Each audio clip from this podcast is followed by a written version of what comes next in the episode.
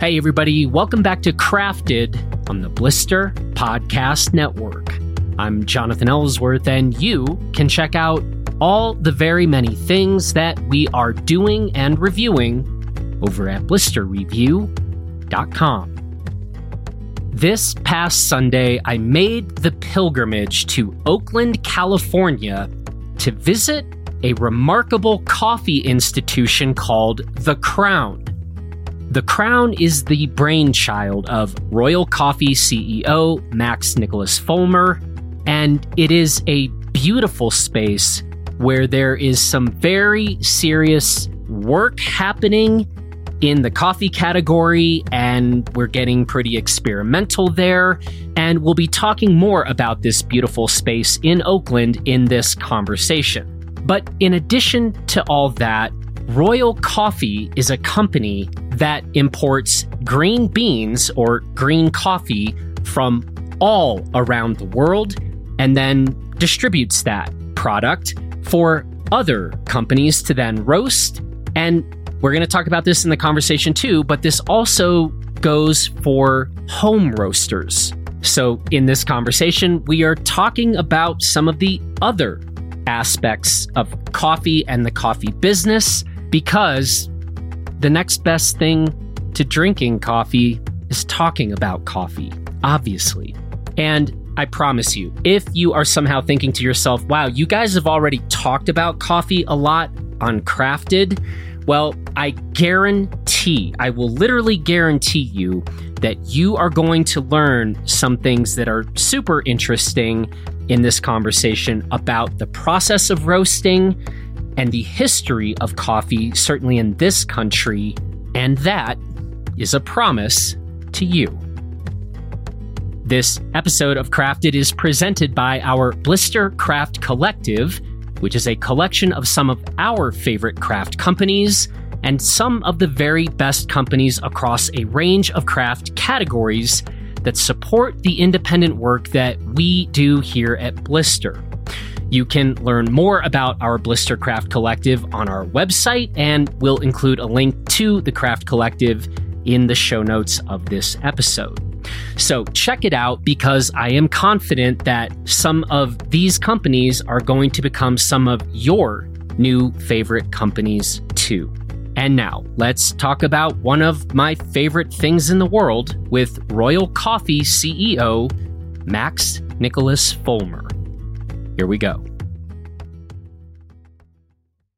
All right, well, Max, really happy to be here. We're going to talk more about where we are in just a minute. I think we should first talk about how we got connected in the first place. And I guess that means talking a bit about how you got to know about Blister. Yeah, well, I think it uh, it goes back to uh, a ski, right? And it goes back to the ski that I think is your personal favorite ski, uh, and that is still my daily driver and my personal favorite ski, and it's the uh, the Bibby Blister, now Wildcat uh, by Moment Skis out of Reno. Yeah.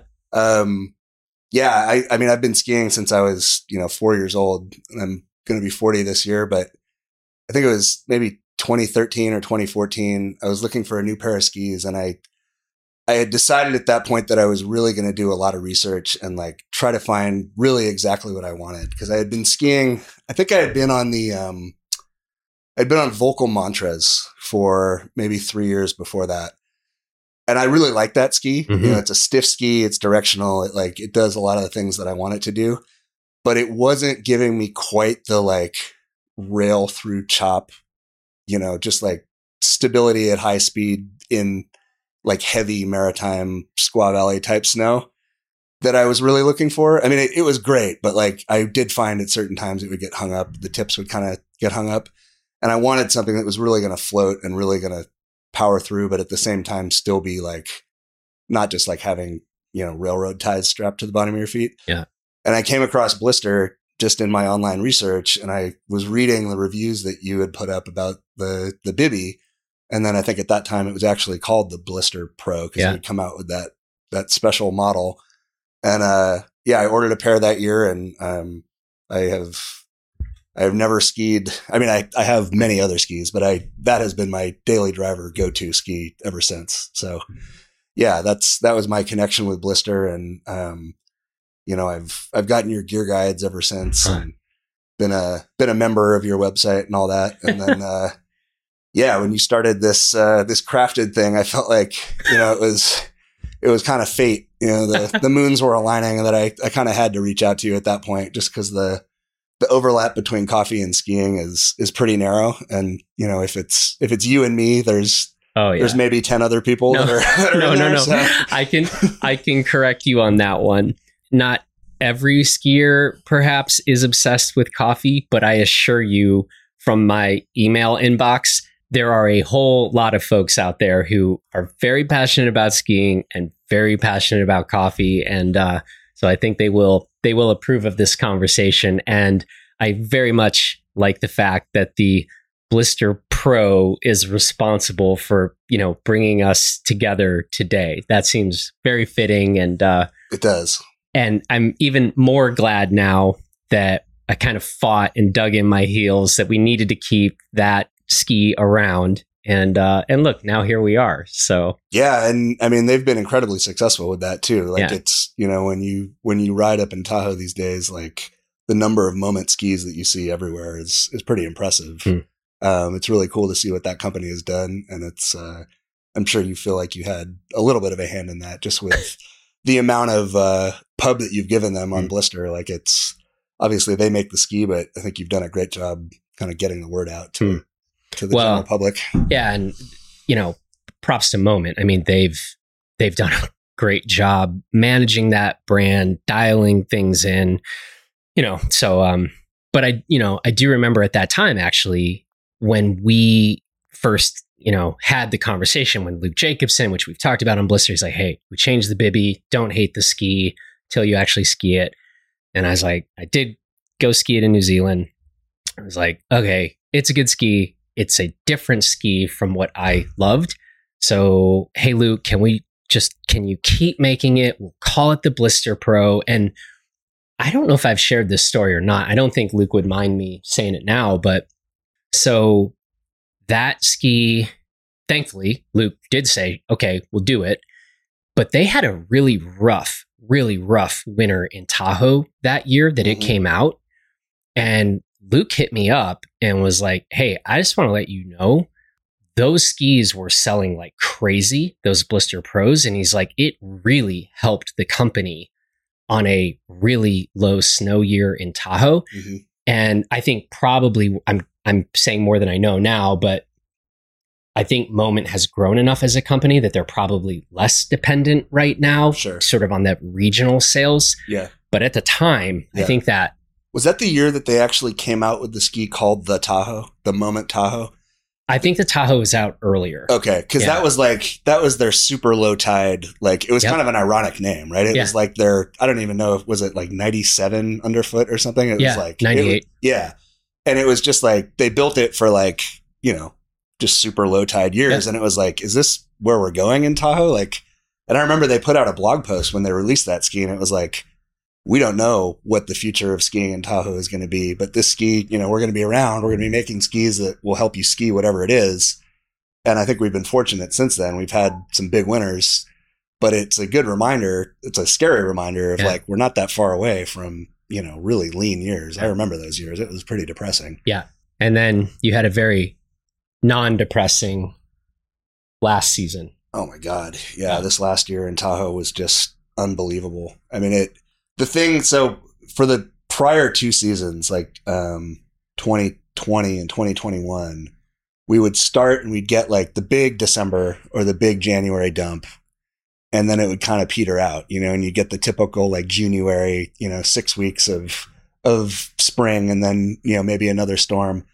This year it started in December and it just kept going. I mean, it, I think I was skiing even in November this year, you know, it was like, we just kept getting storm after storm after storm. And like every cycle was like a bullseye right on Tahoe or, you know, maybe down at Mammoth or something, but like none of them missed. Like normally you get the years where it's like you start seeing these big storms and like a week out, everyone's excited. And then the forecast changes and it peters out and it, you know the storm splits and goes one way or the other. That just didn't happen this year. Like yeah. we just kept getting hammered over and over again. So, and it wasn't just Tahoe. I mean, like Utah was just. I mean, they set literal records yeah. this year, right? Like literal that was records. that was unbelievable. And you managed to sneak fifty something days in, while also running this rather um, significant company that we're going to be talking about here in a moment. I'm not totally sure how you pulled all this off. I made a, a commitment this year that I was I was gonna commit myself to skiing. It you know I wanted to get at least 40 days, and you know really 50 was the goal. And um, you know I knew that in order to do that, I was gonna have to find ways around you know being able to work while I was skiing, and you know part of that was, you know, with the pandemic, we went to remote work. My company had no culture of remote work before the pandemic at all. Like we, we were in the office mm-hmm. every day, all the time, everyone in the company. We didn't have anyone who was working off site. Everyone was there, you know, 7:30 in the morning to 4:30 in the afternoon. And the pandemic forced us to like pivot on a dime. And it uh I personally really love remote work because you know you can do things like ski 50 days a year and and still continue to have a successful company and it's like i kind of came to the realization of like what are we what are we really doing this for if not to enjoy it mm-hmm. you know so um while i i understand the importance of uh you know putting the company first and and that is always the priority um you know when when we have a winner to to take advantage of like this last one. I was I'm fortunate to be in a position where I could actually do that. Mm. So let's talk about this company. Um, and that then also means, you know, perhaps let's talk a bit about where you and I are sitting right now. Um, I, it's a fascinating business. This is something that I don't think gets talked about a lot, even maybe even with a you know company like Blister that maybe seems to never stop talking about coffee. Um, but um, so let's let's get into it. Um, yeah. So so Royal Coffee is my company, and it's uh, my it's a family company. Uh, we've been around since 1978, uh, and we are coffee importers. So we buy the physical unroasted green coffee, and we import it from the countries where it grows. So we're working with farms, uh, farmer cooperatives, exporters, millers. Um, we make the contract with them and then we figure out how to move that physical product to where it needs to go. So we actually get it onto a steamship, get it into a container, we move it to, say, the port of Oakland, or uh, in certain cases, we might be selling it to a customer in China, or we have customers now in Saudi Arabia and New Zealand, South Korea. So we're we're selling coffee all over the world, but we are responsible for actually moving it from the country where it is grown to the place where the final roaster is going to use it. And so roasting companies are our customers and farmers and cooperatives are our suppliers. Yeah. So this is perhaps why conversations like this don't come up very much is that coffee dorks around the world can name and rattle off some of their favorite coffee shops, some of their favorite roasters, etc. But we are now talking about green. Do we say green beans? Are yeah. we allowed to just say green beans? Green beans. Yeah. yeah, green beans. That's the term. So, how does one get into this business and why? uh, how does one get into it? Well, I got into it be sort of through serendipity and through family connection. My grandfather was born in Hawaii.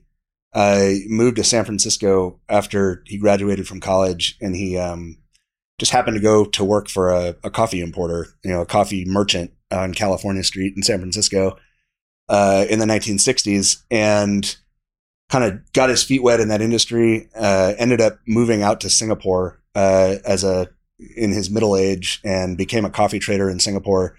Um, did very well, and he, um, you know, through those connections, uh, you know, I have uncles and cousins and and, and lots of other people on on that side of the family who are who are all coffee people, and so it's sort of in my blood in that way. Um, this company, Royal Coffee, was founded by my cousin and my father in 1978, and um, you know we've we've kind of just uh, ridden the wave of of the development of the specialty coffee industry in the world. You know, and Royal's been around long enough that we've kind of seen the the different trends, and and we've been fortunate to benefit from the growth and interest in in coffee globally.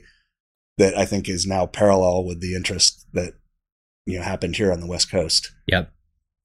So literally kind of came up in the family business. Is that fair to say? Yeah, absolutely. Yeah, my first job was at our warehouse. So I was, uh, I think I was 14 years old and I was unloading containers by hand. Um, I worked as a barista uh, in our prior coffee shop. Um, there's actually a picture of it on the wall right there behind you. That was Oh, the yeah. original one.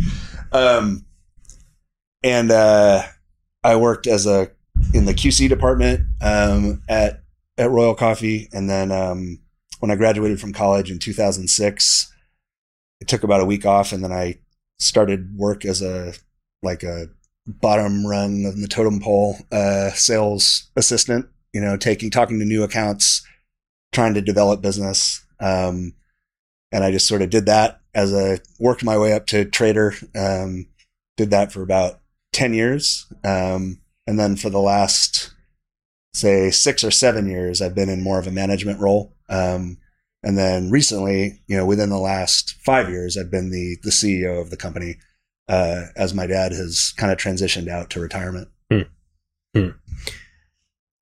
So where do we go here? This history of green beans or history of coffee trends um, in the U.S. Where do you think we should go? I think you said something earlier that was really interesting, and you were talking about how um, your interest in coffee has mirrored an understanding of like light roast and dark roast, or you know, different coffee profiles that you can you can get. And I I can't remember exactly how you put it, but you said like you felt like originally the you felt like you were supposed to be more into light roast Light coffee, roast, yep. and maybe you can say that again because I think there's there's a history that predates that that I think will inform the conversation a little bit. So I guess this is a pattern now. I end up saying this. I said this uh, after our last crafted podcast with Karen Hoskins. We were talking about rum. It's kind of similar. She and I spent like three or four hours together first, like just talking about everything. We kind of done a similar thing today. But I was saying to you that as I try to identify trends and sort of what's considered cool right now and where things are going, I probably said something like, it seems like all the action is on light roasts. Mhm. And if you're really into coffee, you know, if you're really in, if you're really down, you are talking about light roasts and kind of, you know, with it moving toward like closer and closer to what I would describe as tea. Mhm. And it's real floral and yada, yada, yada. And it was like, yeah, nobody's really over here talking about dark roast stuff. Like that's like almost the, the sign or the signal, like, oh, you don't, you're not really into coffee Mhm. if you're over there. And so I was probably saying something like that. Yeah. So the really interesting thing is that if you were you in 1985 or 1990 Uh. in San Francisco, you would have said the same thing, but you would have switched other the terminology Yep. around. No one is interested in light roast anymore. If you're serious about coffee, it's dark, Dark. roast. It's all about dark roast, right? It was that was the era of uh, Alfred Peet and Narcy David, and they were, you know, they had really like come up with this thing that at that time no one had really tasted before. It was it was this super dark roast, and they were bringing in coffees like um, Sumatra Mandaling and Ethiopian Harar, and coffees that really lend themselves well to being roasted dark like that. But the history goes even further back. So if we go back, say, 100 years to 1920, at that time in the United States, there was a huge number of local roasters. Like every, every town in America would have its own little roasting shop. And a lot of them were, you know, at least doing, uh, it was fresh coffee because, you know, you didn't have to go very far. You knew the person who was roasting your coffee. What happened in the, say, post-war world, like in the 1950s and 1960s, there was a, a wave of consolidation. So a lot of those local roasters got bought up by bigger companies, and the trend started going towards lighter and lighter roasts. And the reason for that had nothing to do with quality and Uh-huh. had everything to do with economics. It's just because lighter coffee weighs more than darker roasted coffee. Because when you're roasting it dark, there's more water leaving And so it's going to weigh less by volume. So you can actually sell the same amount of coffee if it's light roast and you're going to make more money on it than if you're selling the same volume of coffee as a dark roast. because there's fewer beans Yes. in a bag, a That's 12 right. ounce. Yeah, Okay, you're going to wow. fill a 12 ounce bag, but the actual weight is going to be different, right? Uh. So it's that had to do with just pure consolidation, and that was like the era of say Maxwell House and uh, and Folgers, Mhm. And it was really kind of a race to the bottom that happened. But ironically, it was with super light roast coffee. like it's not it's not what you'd expect when now light roast has become this thing that's incredibly popular. So the the reaction that happened in the 1980s with really dark roast was a reaction against the commercialization, you know, the really light roast that had happened in the 60s and 70s. It's just a pendulum that swings back and forth. So that's interesting because I, first of all, I don't know the last time I had like a cup of Folgers Mhm. or Maxwell House, but I remember having some of that when I was a kid. Mhm. And I remember it was like, coffee is horrible. Apparently, becoming an adult is the worst thing in the world because you like the worst drink I've ever had, type of thing. but but maybe that means you know by like i guess the 80s that folgers and maxwell house had swung to the dark side because i i've i've never i don't Mhm. think i i can't recall ever seeing tasting like a folgers that my associations are only with super dank dark Mhm. burnt yeah. tasting coffee I would So say probably- apologies to folgers i don't know but No, no. I mean, I don't think they're probably not listening anyway. They're probably not listening, yeah. they don't ski they didn't get they didn't ski 50 days Folgers don't ski. yeah. Um, no, I mean, probably you're right. By the by the 80s, they probably had started catching on to that trend of of darker roasts. But what I'm talking about is really like in the say 1950s and 1960s, Uh-huh. uh, especially like the canned coffees that you would see. Like uh, Yuban is a great example. And those coffees were ubiquitous. Or um, there's a really famous brand here in San Francisco, Hills Brothers Coffee. There's still a sign over by the Bay Bridge. Huh. It's the guy, the the Middle Eastern looking guy who's carrying the can. That's the that's the logo for their company. And and that coffee was really kind of a prime example of something that was really light roasted. And in addition to being really light roasted, they were also using not very good coffee because they were trying to keep the price down. So a lot of it was a price war. Um, and you know, they, they felt like the way to the consumer's heart was to sell them something cheaper. Obviously that can only go so far until the quality gets so bad that people don't really like it anymore. And they have the reaction that you had where you're like, God, this is terrible. Yeah. Is this what being an adult is? I don't even want to drink this. Yeah. But what happens is it opens up space for somebody to do something different and to do something better. And that is kind of the story of coffee over the last century here in the United States and I think globally, where it swings one direction because of commercial interests, but then that actually opens up a space for the craft coffee to come in and, and to do something different and do something better. The interesting thing is that what better has looked like in different decades has been completely different, Mhm. right? Better in 1990 was the exact opposite end of the spectrum to better in 2006. Better in 2006 was like, we're going to roast this to first crack. We're going to brew it with an extremely low rate of extraction. We're going to have a really low rate of TDS, which is total dissolved solid. So that's the basically the amount of coffee that you're using to to brew the the beverage, the amount of of dry coffee. Um, and that's a conversation we can get into too, because I think a lot of the a lot of the difference between light roast and dark roast doesn't necessarily come down to the color of the coffee or the roast. A lot of it is people's preference with how strong they want their coffee to be. Um, light roasted coffees lend themselves better to low TDS extraction. So a light roasted coffee is going to be better at a lower dose. And because you're going to bring out the kind of top end flavors, the, the acidity, the floral flavors, it's going to be a little more like a tea like beverage. So it's going to be thinner. It's going to be more delicate. It's going to get a lot of the kind of front of palate, um, hit those high notes. On the opposite end of the spectrum, a dark roasted coffee is going to be much better with a higher rate of TDS, more kind of that classic, like heavy, heavy body. Uh, the notes that you're going to bring out are going to be, you know, the body, the chocolate, the nuts, tobacco, um, those types of flavors. And a cup of coffee like that, roasted dark, definitely lends itself to something like, say, a French press or uh, or a pour over. Um, you know, maybe like a, a, a Chemex or something like that. And so a lot of that actually comes down to people's preference around brew extraction more than their preference around roast level. Hmm. Because if you take a super dark roast coffee and you you brew it at a low TDS into this really thin beverage, it tastes disgusting because you only get the kind of the what the notes that the the light roast aficionados would call like the dirty notes, and you don't get any of the body and the sweetness because it doesn't bring that out. And the opposite end of the spectrum, if you take a a super light roast coffee and you try to brew it, you know, with a really thick high dose, you're going to end up with a coffee that just like melts your teeth off. Like it's going to pull your fillings out. It's going to be so acidic. That's what we were talking about earlier with espresso. Yeah.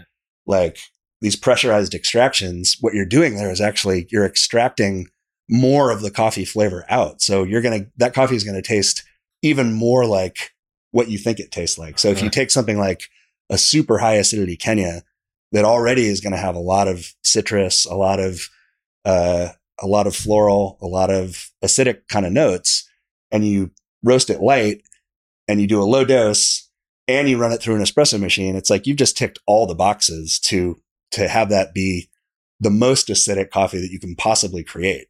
So like you better really like that. And some people do, but it also like there's a limit, I think, to how far you can go in that direction. And I think we got to that point around 2008, 2009, 2010, where it was like, some people just aren't roasting their coffee at all. Like, you know, they're like, they're taking their coffee and it's, it's getting to first crack maybe. And You- it's not really, Let me pause you on that. You've said first crack twice, and I've never heard that term. okay. So when you're roasting coffee, there, uh, there's a audible sound that is made in the roaster that the coffee actually makes. Uh, the first one is the first crack. And that's kind of the, I was showing you earlier the, um, the roast development curve. right? Yeah. And so you could see the, um, the drying phase, the Maillard phase and the development phase. You can think of first crack as kind of the point between the drying phase and the Maillard phase. Hmm. And that's kind of the point at which the caramelization of the sugars starts. Second crack is kind of the end of that Maillard stage, and that's when the development phase starts. And that's the point at which you start getting like the carbonization. So you actually are, are burning the physical organic material at that point. So at that point, you you kind of want to drop the heat so that you're not actually burning the coffee.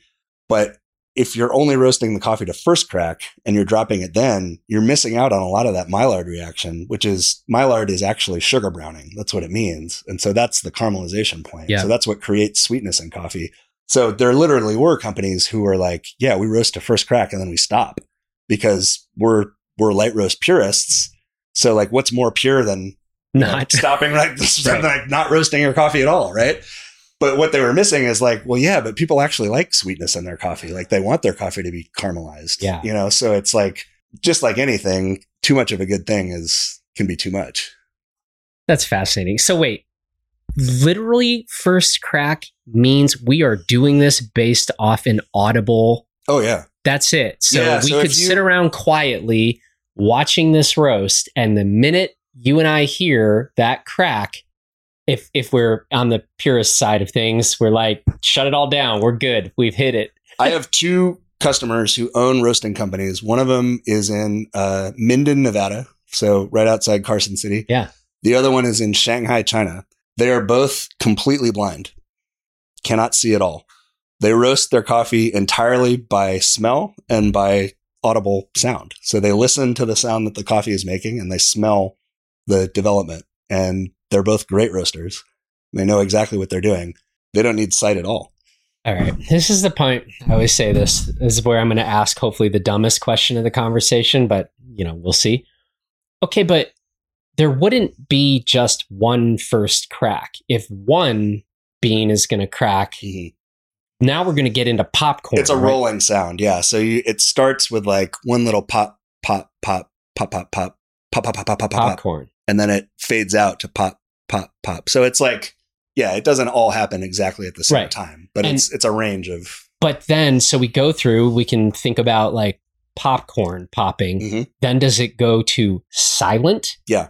It goes to silent. And then how long ish till we get to the second A crack? few minutes, A few minutes. yeah, or a couple minutes. Okay. Yeah, it's that that Maillard phase. You know, again, there are different things you can do with airflow with gas to to either lengthen or shorten that phase. Um, but yeah, it's it's in the range of of minutes, not not longer than that. And we were down talking with Doris, Mhm. um, your roaster. Yep. And she was showing us these roasting curves and the rest. And she was like, the Maillard phase, that caramelization phase, that's where the magic happens. Yeah, it definitely is. I mean, that's that is literally where you are browning the sugar. That's where you are taking this thing that is, you know, green coffee. If you were just to brew it into a tea, tastes really grassy, right? It's going to have a lot of like organic material, a lot of like greenish type of flavors. That Maillard phase is where you develop the flavors that people associate with coffee, like that. You know, you called it earlier, like the melted Snickers bar in your mouth. Like that's You where you get that. You really love that. Are you a- going it's to a like use that? I'm going to steal it. Yeah, That's absolutely. awesome. I'm this like I feel like I've I've it's like a great achievement of mine. But yeah, I mean that's where you get the the chocolate, the caramel, the the nice nutty flavors. That all happens in that during that Maillard reaction. So we talked about first crack, second crack, i.e., the Maillard phase, the mm-hmm. caramelization, and then to finish things off, as we're talking now, we've sort of moved into a a roasting curve uh, description. Mhm. So what happens after second crack? The after the Maillard phase? Yeah, so at that point, that's when you are actually starting to char like the organic material. So that's when you get a carbonization. So as opposed to caramelization, the sugar is browning. Carbonization, you're actually getting like a blackening of the organic material. The coffee is starting to burn at that point. And a small amount of burning can be desirable if you want smokiness, if you want some of those flavors. But undeniably, the longer you go after second crack, the more burnt your coffee is going to taste. So that that is something that for people who don't like those smoky flavors, like they want to stay away from second crack. For me, I don't think there's any one way. Wait, to wait, like- wait. Stay away, not stay away from second crack. From second crack, yeah. Second crack, I thought was the start of Maillard. First crack is the start of the Maillard. Second crack is the end of Maillard. Second crack is the end of Yeah. Important. Okay. So yeah, if we don't like the what I sort of describe as like burnt cigarette or like that that's not even a thing, burnt cigarette. Cigarettes aren't burnt, but like that cigarette Yeah. Ashtray kind of flavor. ashtray flavor, Yeah. which I'm not stoked on. Right. And that is what I used to associate with dark roasts. Yep. But you can do dark roasts that avoid Yeah. if you avoid sec wait, okay, explain that. We can avoid so, second no, you're crack not going to do a dark roast without avoiding second crack. Like second crack and dark roast are synonymous, with each other. Yep. But there's ways to do dark roast well and ways to do it really not well. And I think we were talking about this earlier. The reason that a lot of people don't like dark roast is that the companies that they're buying from also don't like it and they kind of treat it that way. They use mm. coffee they need to get rid of. Uh, they don't necessarily care about developing a great profile. They kind of just do it as this perfunctory thing like, well, we're expected to have a dark roast because some of our customers ask for it. Uh, but it's like if you're only doing something because you feel like you have to, you're not going to end up with a product that anyone really feels proud of. So it's not a surprise that no one at your company and none of your customers really like it because you don't like it to begin with. So I think there's a good way to to approach a dark roast, which is like we're going to treat this just like we would treat a really high end light roast Yeah. coffee. We're going to select a green coffee that we think is actually going to do well as a dark roast. That's the first thing. You don't want to take a coffee that's going to just like fall apart in the roaster. You need something that's pretty dense. So first of all, you need a coffee that is grown at a fairly significant altitude. You need a coffee that's going to have quite a bit of body and sugar and sweetness to it inherently, because then you're going to try to bring those flavors out even more through the roasting process. Um, if you use, say, a a really low grown coffee, like say, a, there's coffee in Hawaii, like Kona coffee, it grows at 500 feet. It's basically like grows at sea level. Huh. Most coffee grows at you know up to 1500 meters, 2000 meters. So you're talking about way up in the mountains. This coffee in Hawaii is grown really low. The beans are super soft, like they're really spongy. If you tried to roast one of those coffees dark, it would just burn. It would just catch on fire in the roaster. It would, you know, I mean, literally, if you left it in there for long enough, it would, it would catch on fire. I mean, that, that's the case with any coffee, but they're, it's so soft that it just can't take the heat of a dark roast like that. So that would be a terrible candidate to try to roast dark. Let me ask on that front then. Man, we have talked about altitude and roasting. Like we did that with Sam Higby from First Descent. where they're roasting in Crested Butte. We're literally at about 9,000 feet. But I have not thought about beans Mhm. and altitude. Yep. And so the the closer to sea level we are as a as a rule, we Mhm. could s- expect those beans to be softer. Yeah. And then what are those those are just better for light roasts? They're going to be better for lighter roast, yeah, and they're they're generally going to have um, kind of softer attributes. Like uh, if you think of say nutty flavors like macadamia nut, like that's kind of a soft flavor, right? Like something like that. When you think of like Brazilian coffees, you often think of kind of nutty flavors. Those are fairly low altitude coffees. They're grown typically around a thousand meters. Something like a, a Kenya or an Ethiopia, the altitude might be twice that. They're grown at 2000 meters and those coffees really don't have any nutty flavors. They have, um, in a lot of cases, you know, really pure fruit flavors. They have really high acidity notes. It might be like a citrus, like an orange or something. Um, those beans are also going to be really dense. So, you know, the way you have to approach roasting that coffee is completely different from the way you would approach a Brazil. And then once you've roasted it, that's only like the very beginning of the process, right? Because you still have to think about how you're going to grind it, how you're going to brew it, how you're going to serve it, extract it. And all of those things are factors that they should be working together in harmony to create like an end goal that you had in mind from the beginning, right? Like you're thinking like, I want my coffee to taste like this. Well, you need to work backwards and say, okay, what are the things I need to do with the extraction, with the grind, with the roast, and then with the actual green coffee that I'm selecting to begin with. Hmm. So like that's kind of what we're doing here. And you had asked earlier where we're sitting. So we're sitting at the Crown, which is our our R and D center and our our training center and our our uh, tasting room here in uh, in Oakland, California, on on Broadway. We opened this in 2019, and the idea was kind of how can we explore the different possibilities in coffee, and it was kind of a reaction to that the pendulum swinging that I was talking about earlier before, Hmm. right? It's like you know you see everyone thinks well coffee should be roasted super dark in the 80s and then you go you know it's 2005 and everyone's saying you know roast it really light and it's like well everyone's right and everyone's wrong right there's not there's not a single right way to approach coffee there's a lot of different right ways to approach a lot of different coffees and that's what we wanted to get across to people and that's kind of the goal of this building and the goal of this place as a as an online presence in institution and as a physical institution as far as like the classes that we teach and the, the seminars and stuff that we do. Um, so it really is trying to encourage people to think of like, how can we push the boundaries of coffee and how can we approach every coffee on its own terms rather than thinking about one dogmatic way to, to do something right. Mhm. I love that. It's funny. I, as you were talking, I found myself actually thinking about like the fashion world. Mhm. And it's like, as I get older, and so you spend a few more days on this planet than I had previously, I'm like, oh my God, the fashion world is literally just pendulum swings. And so we just went through a whole super skinny, super tight jeans phase.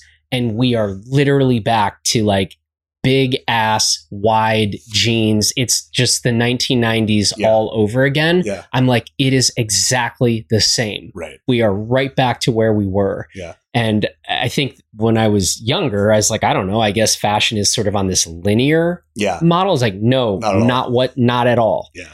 Um, and and I think that's what you're maybe describing a little bit. I'm sure you see it in ski design too, right? Like there's, I mean, there's trends towards things like, you know, rocker profile and, and that sort of thing, Yeah. right? Like for a while we were seeing skis that barely had any effective edge to them at all. Yeah. These massive rockers and skis that, you know, would actually be dangerous if you're on firm conditions.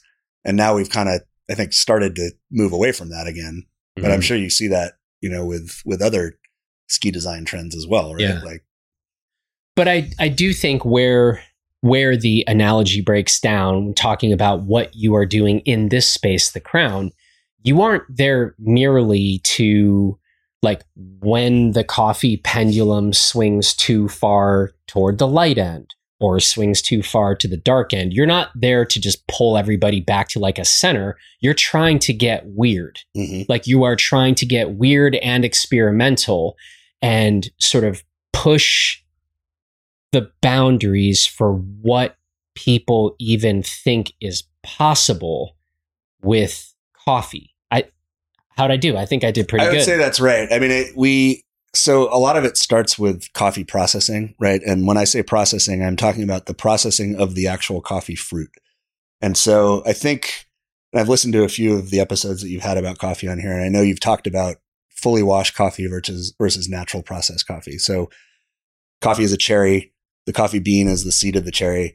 A natural processed coffee is dried in that whole cherry. A fully washed coffee has the fruit removed and then it's dried in the in the parchment in the in the bean that's covered in a sort of paper parchment. Those are the two kind of archetypal like you know big uh headings for coffee processing, but they're by far not the only ways that you can process coffee. There's a lot of things that you can do that are sort of in between, kind of a hybrid. There's one called a honey process where you remove only the skin of the cherry, but you actually leave the fruity, sticky part on there. Yeah. And then you process it like a natural processed coffee. There's something called a wet hold coffee, which is really popular in uh, Indonesia, where it's really like a wash coffee, but when you remove it from the parchment, is different. Rather than drying it all the way down to the point where it's basically as dry as green coffee is when they export it, they actually hold that coffee at about 30% moisture. So it's really wet and spongy at that point. By doing that, they expose it to a lot more oxygen. They um, they create this like much darker, heavier profile. The color of the coffee actually changes. It's a really dark green color. The flavor profile is super heavy body, you know, really tobacco, really earthy. Um, and it kind of gives it that characteristic like Indonesian flavor that people associate with that origin. And all of that comes from the way that the coffee is processed. And that's just, those are even still like, those are, those are high end headers. Like mm. we're now getting into things like, um, you know, people have taken stuff from the wine industry. So like carbonic maceration, mm. uh, anaerobic fermentation, and all of these things, what we're talking about is how you're removing the fruit from the seed, right? And there's different ways that you can do that, different rates that you can go at. There's even companies now that are developing different types of yeast that you can add to the fermentation tank. Right. And so yeast obviously is going to consume the enzymes, right? right. And so, um, different types of yeast will create different flavors. A lot of the yeasts are also done to, um, homogenize the process. So, um, you know, coffee, just like wine, fermentation relies on uh, ambient temperature and you know ambient conditions in the place that you're doing it. So, say you're located in a in a country like Guatemala, um, you're worried about climate change. You know, typically you've been able to process your coffee and you can rely on the temperature being pretty cold at night, uh, fairly low humidity. But say now, you know, it's 10 years later and you're getting more nights where it's kind of warm and humid and you're worried about that. Well, now maybe you can add this yeast to your coffee that this company, they're actually called Scott Labs and they're, they're doing some really cool stuff. Hmm. And they, um, you can add a yeast to your process and maybe that actually kind of balances out and it makes it so you don't actually have to worry about that ambient temperature as much. You still have to be aware of it because you have to know how much yeast you're going to need to add, but it's a, another tool that a coffee processor has in their toolkit to use.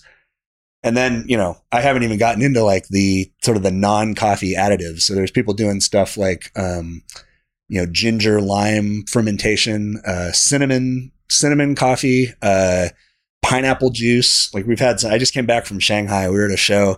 We had a coffee that was fermented with pineapple juice. And it was terrible.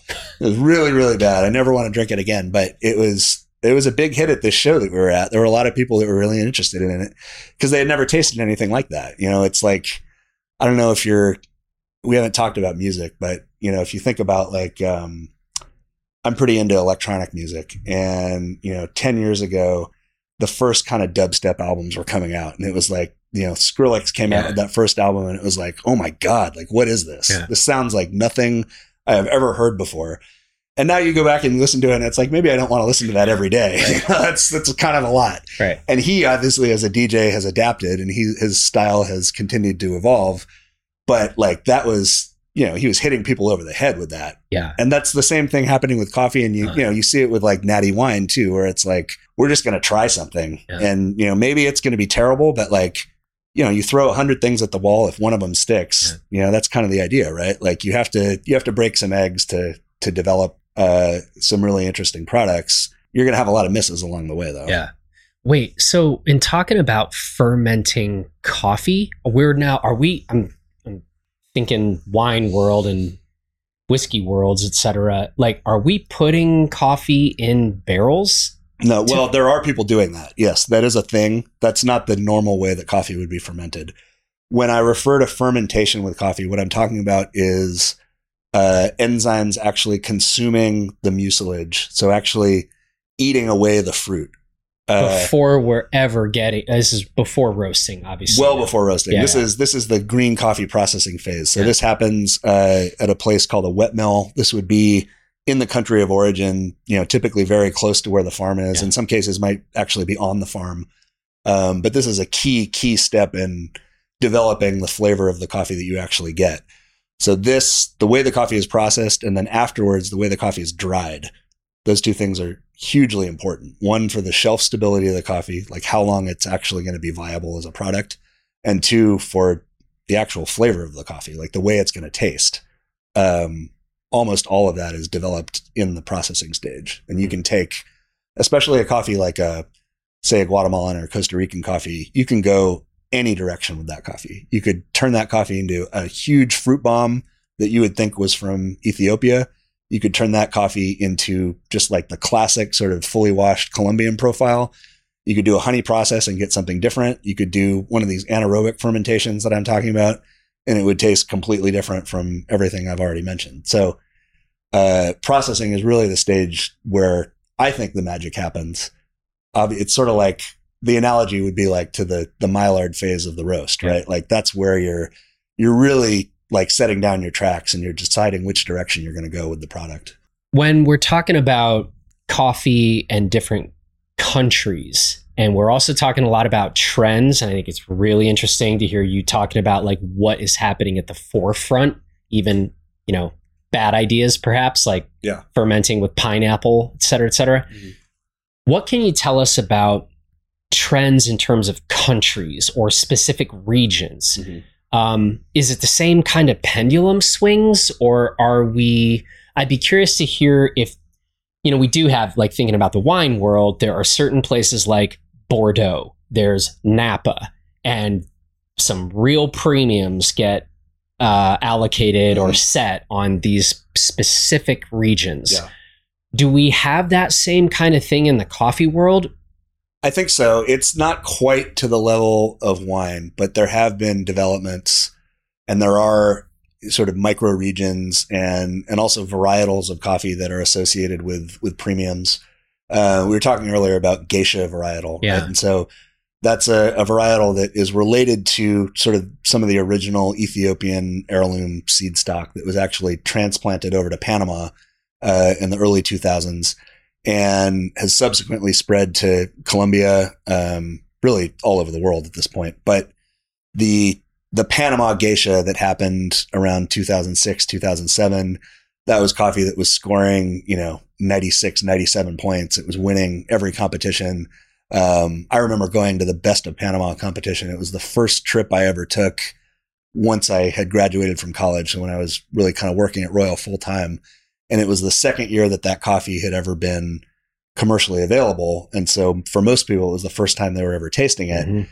Including myself. And the reaction of like all of these professional cuppers and people who are, you know, at that time were kind of where I am now in the industry, you know, people who were CEOs of these companies, they had all come down because they had heard about it and they knew the impact that it was going to have and the reaction it was going to have. And that farm, uh, Finca Esmeralda subsequently went on to hold their own auctions and they eventually were selling that coffee for thousands of dollars a pound, you know, and you're talking about like, they might sell five pounds of coffee for, you know, $5,000. And it, uh, like, that's pretty crazy because coffee in general, you know, the price of coffee today on the New York commodity market is, I think, a dollar eighty per pound. And the historical range of coffee is maybe a dollar twenty up to say maybe three dollars at the high end. There's been a few times when it's gone above that.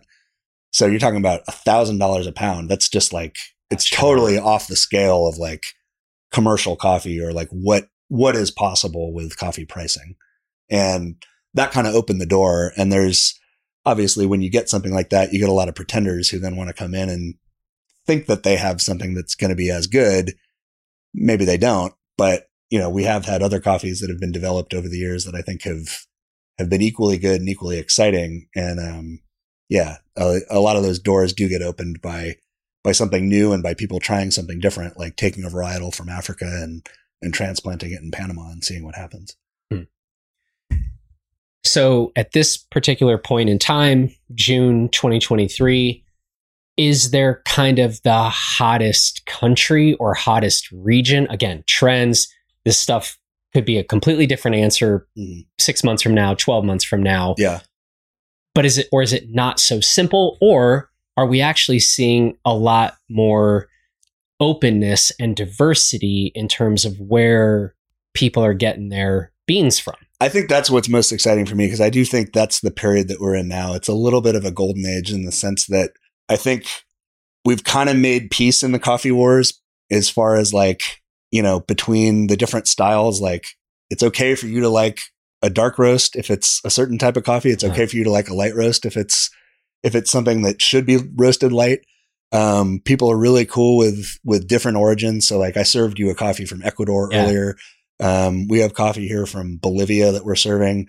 These are origins that are really were pretty unknown 10 or 15 years ago. And now there's a, a massive openness and acceptance to to thinking of of coffees from those places as being good. You know, it's you still have, I think, the built-in prejudices, which in a lot of cases are earned. So coffee from Ethiopia is fantastic. Yeah. And, you know, a lot of people know that and it, there's a reason for it. Coffee from Colombia, also great. Guatemala, um, you know, some of these countries, like they have a history of coffee cultivation. There's a reason that they're associated with great coffee and they will continue to be. But I think there's now room for, for other origins. You know, you're saying like, um, maybe a little earlier, but like Rwanda and Burundi, uh, say 15, 20 years ago, really were associated with very low quality, you know, kind of commercial grade coffee. And in the intervening period, they've been able to develop a specialty industry and bring buyers in and, and, uh, you know, really raise the bar in terms of the quality that they're selling. And so now nobody would bat an eye if you said, I have a Burundi coffee and I want to charge you $6 a pound for it. You know, people would be totally willing to try that. And, and in a lot of cases to actually pay that price. Let's switch things up here. Talk about home roasting. Um, we've actually talked a decent amount now on Crafted about home brewing, a little bit on home roasting. We had a conversation recently with founder of Calibration Coffee, who was a home brewer and a home roaster, and now has started his own coffee roasting company. But what do you know about the state of home roasting? What are you seeing? What is Royal Coffee doing to address home roasters? Yeah, this is again, it's kind of the renaissance of the home roasting moment. When I first heard of the concept of roasting coffee at your house, I kind of scoffed at it. I didn't think it was ever going to turn into anything major at all, just because it didn't really occur to me that someone would spend that much time but looking back, I should have known, like, of course there are people that are going to want to get that involved. Like, I think I, I made fun of you earlier walking in here. Like, if you really want to go down the rabbit hole, like, here's another world that you can get into. Like, you're talking about brewers, but like, let me, let me show you this roasting yeah. thing over here. Like, yeah. you can really, you know, bury yourself in, in, uh, in detail for years. Right. Um, but I think what we're seeing, you know, more and more, um, like I went to the supermarket the other day and we, we have a, a great market around here called Berkeley Bowl. And, um, you can actually buy a two pound bag of green coffee there at the supermarket now. And huh. it's there for people to take and to roast themselves at their house. And it's very possible that that's coffee that they bought from one of our customers that, that we sold them. I, I have no idea. But, you know, we have kind of approached the home roasters, I would say with not trepidation, but like maybe a little bit of suspicion like is this just a flash in the pan? Is this something that's going to just a trend that's going to blow up and go away? Um, but it's continued to grow. And we um, we actually launched a, an online product the the crown jewel which is a a 22 pound box of coffee. Um, so typically we sell coffee in uh, 60 kilo bags. So you're talking about hundreds of pounds of coffee. And a small order from one of our customers might be 10 of those 60 kilo bags, right? So that's 1500 pounds of coffee. a big order, you're talking about 40 to 100,000 pounds of coffee. So this is a much smaller scale, 22 pounds. Um, but it's available online. Uh, we publish a ton of information. We put up roast curves. We put up brew guides. Uh, we put up tons of tasting notes and all of that stuff is available for every one of the coffees that we sell as a crown jewel. And the customers for those coffees are divided pretty 50 50 between uh, small shops. So somebody who owns a retail shop, maybe they have a 10 pound roaster, 10 pound capacity roaster, and they're just selling and roasting to sell out of their own shop. That's about 50% of the sales. The other half is actually home roasters, and it's people who are buying the coffee themselves, roasting at their house. I have a, an uncle. Uh, he lives in uh, in Washington State, and he's a car guy. He's a hmm. huge like tinkerer, and he's definitely not the guy that you think of when you picture roast coffee at your house yourself. Like this is a guy who goes to stock car races. He packs cope, you know, into his he packs cope pouches. Like yeah. he's, you know, he's a I don't know, he's a renter, you know, he's a greasy mechanic kind of guy, but he heard about home roasting and he got really into the idea of working on the machines themselves. And uh, we now send him green coffee and he, he roasted himself and he loves it. So, you know, it's it's interesting. Like there's a lot of different ways that you can come to come to coffee, right? And that's that was kind of the the idea with the crown was like, how can we expand the reach? How can we get this out to more people? And like, let's just try some stuff and see what happens. Like we've we've built a really successful business with the importing company. You know, let's let's see what we can do with that as far as like outreach and and kind of pushing the boundaries and and uh you know, it's been really rewarding to to see. Anybody who is in the Oakland area should come through. If you are into coffee, come through. And my big new pro tip here, because I never would have done this coming in. Like if I'm going into a new coffee shop, which by the way, that's a thing I do. I, I travel a lot. I'm always like looking at like, okay, what are the highest rated coffee shops in an area? And then I go in and I'm usually going to order, start with a double espresso. I want to see what they're doing on that front. Then I might get a macchiato or a cortado, or I'll just go to an Americano, but I'm keeping it like I want to just see what they're doing. I don't order specialty drinks. Mm-hmm. What was fascinating coming in here is we did a bit of a similar thing to start, but then you're like, we do these kind of wild specialty drinks. I'm like, let's go. They were fascinating and I think and and these rotate, mm-hmm. right? Yeah. So my pro tip is if you are coming into the crown, don't do the thing where you're just staying in your lane and staying purist. Mm-hmm. You can go do that in a lot of great coffee shops around, you know, the world. Try this try a few of the specialty offerings yeah. because it's kind of a mind opener. Yeah, I would say what's really cool and and to piggyback on the pro tip that you just gave. If you do come here, uh, talk to the baristas, talk mm. to the people who are behind the bar, because they're the ones who developed all these drinks. They do a lot of the work actually that goes online as far as like generating that content, doing the write ups themselves. So they're super familiar with every coffee that we sell, but they're the ones who actually create those signature beverages. They come up with the idea, they do the testing, um, and then they just kind of tell me and tell tell us like what it's going to be and it's really cool to see that happen like kind of organically. So if you do come in here, definitely talk to them um, and they can steer you in the right direction for what you're looking for. Mm. It's very cool. It's very cool what you've built up around here. And uh, I do hope folks come check it out. And um, I hope you keep getting 50 plus ski days a year. Yeah, here we go. Let's uh, let's get ready for another big winter. Uh, I don't think I'm going to do any Southern Hemisphere skiing this year, but I do have a New Zealand trip planned for next summer. So I've uh, I've done that a couple years, gone down and skied at the Canterbury the club fields, like uh, stayed at Craigieburn, yeah, and uh, definitely want to do that again. So I've got a trip, not this coming summer, but next summer to do that. So I you know we were on that program we were going down there like every year yeah. and what put a pause on that is i broke my neck Oh, I broke my neck skiing in the middle of July. It was kind of novelty skiing yeah. off of Independence Pass. Uh-huh. And that is the event that kind of put the pause on us heading down to yeah. New Zealand. And we were would we would go to the club fields, Mhm. like spend most of our time there. So I think we need to figure out how to get back on that program. Yeah. So uh, Well, if it's uh, if it's next summer, let me know. Or if it even Oh, not, if it's later, I'll I would happily come and join you guys. That'd be awesome.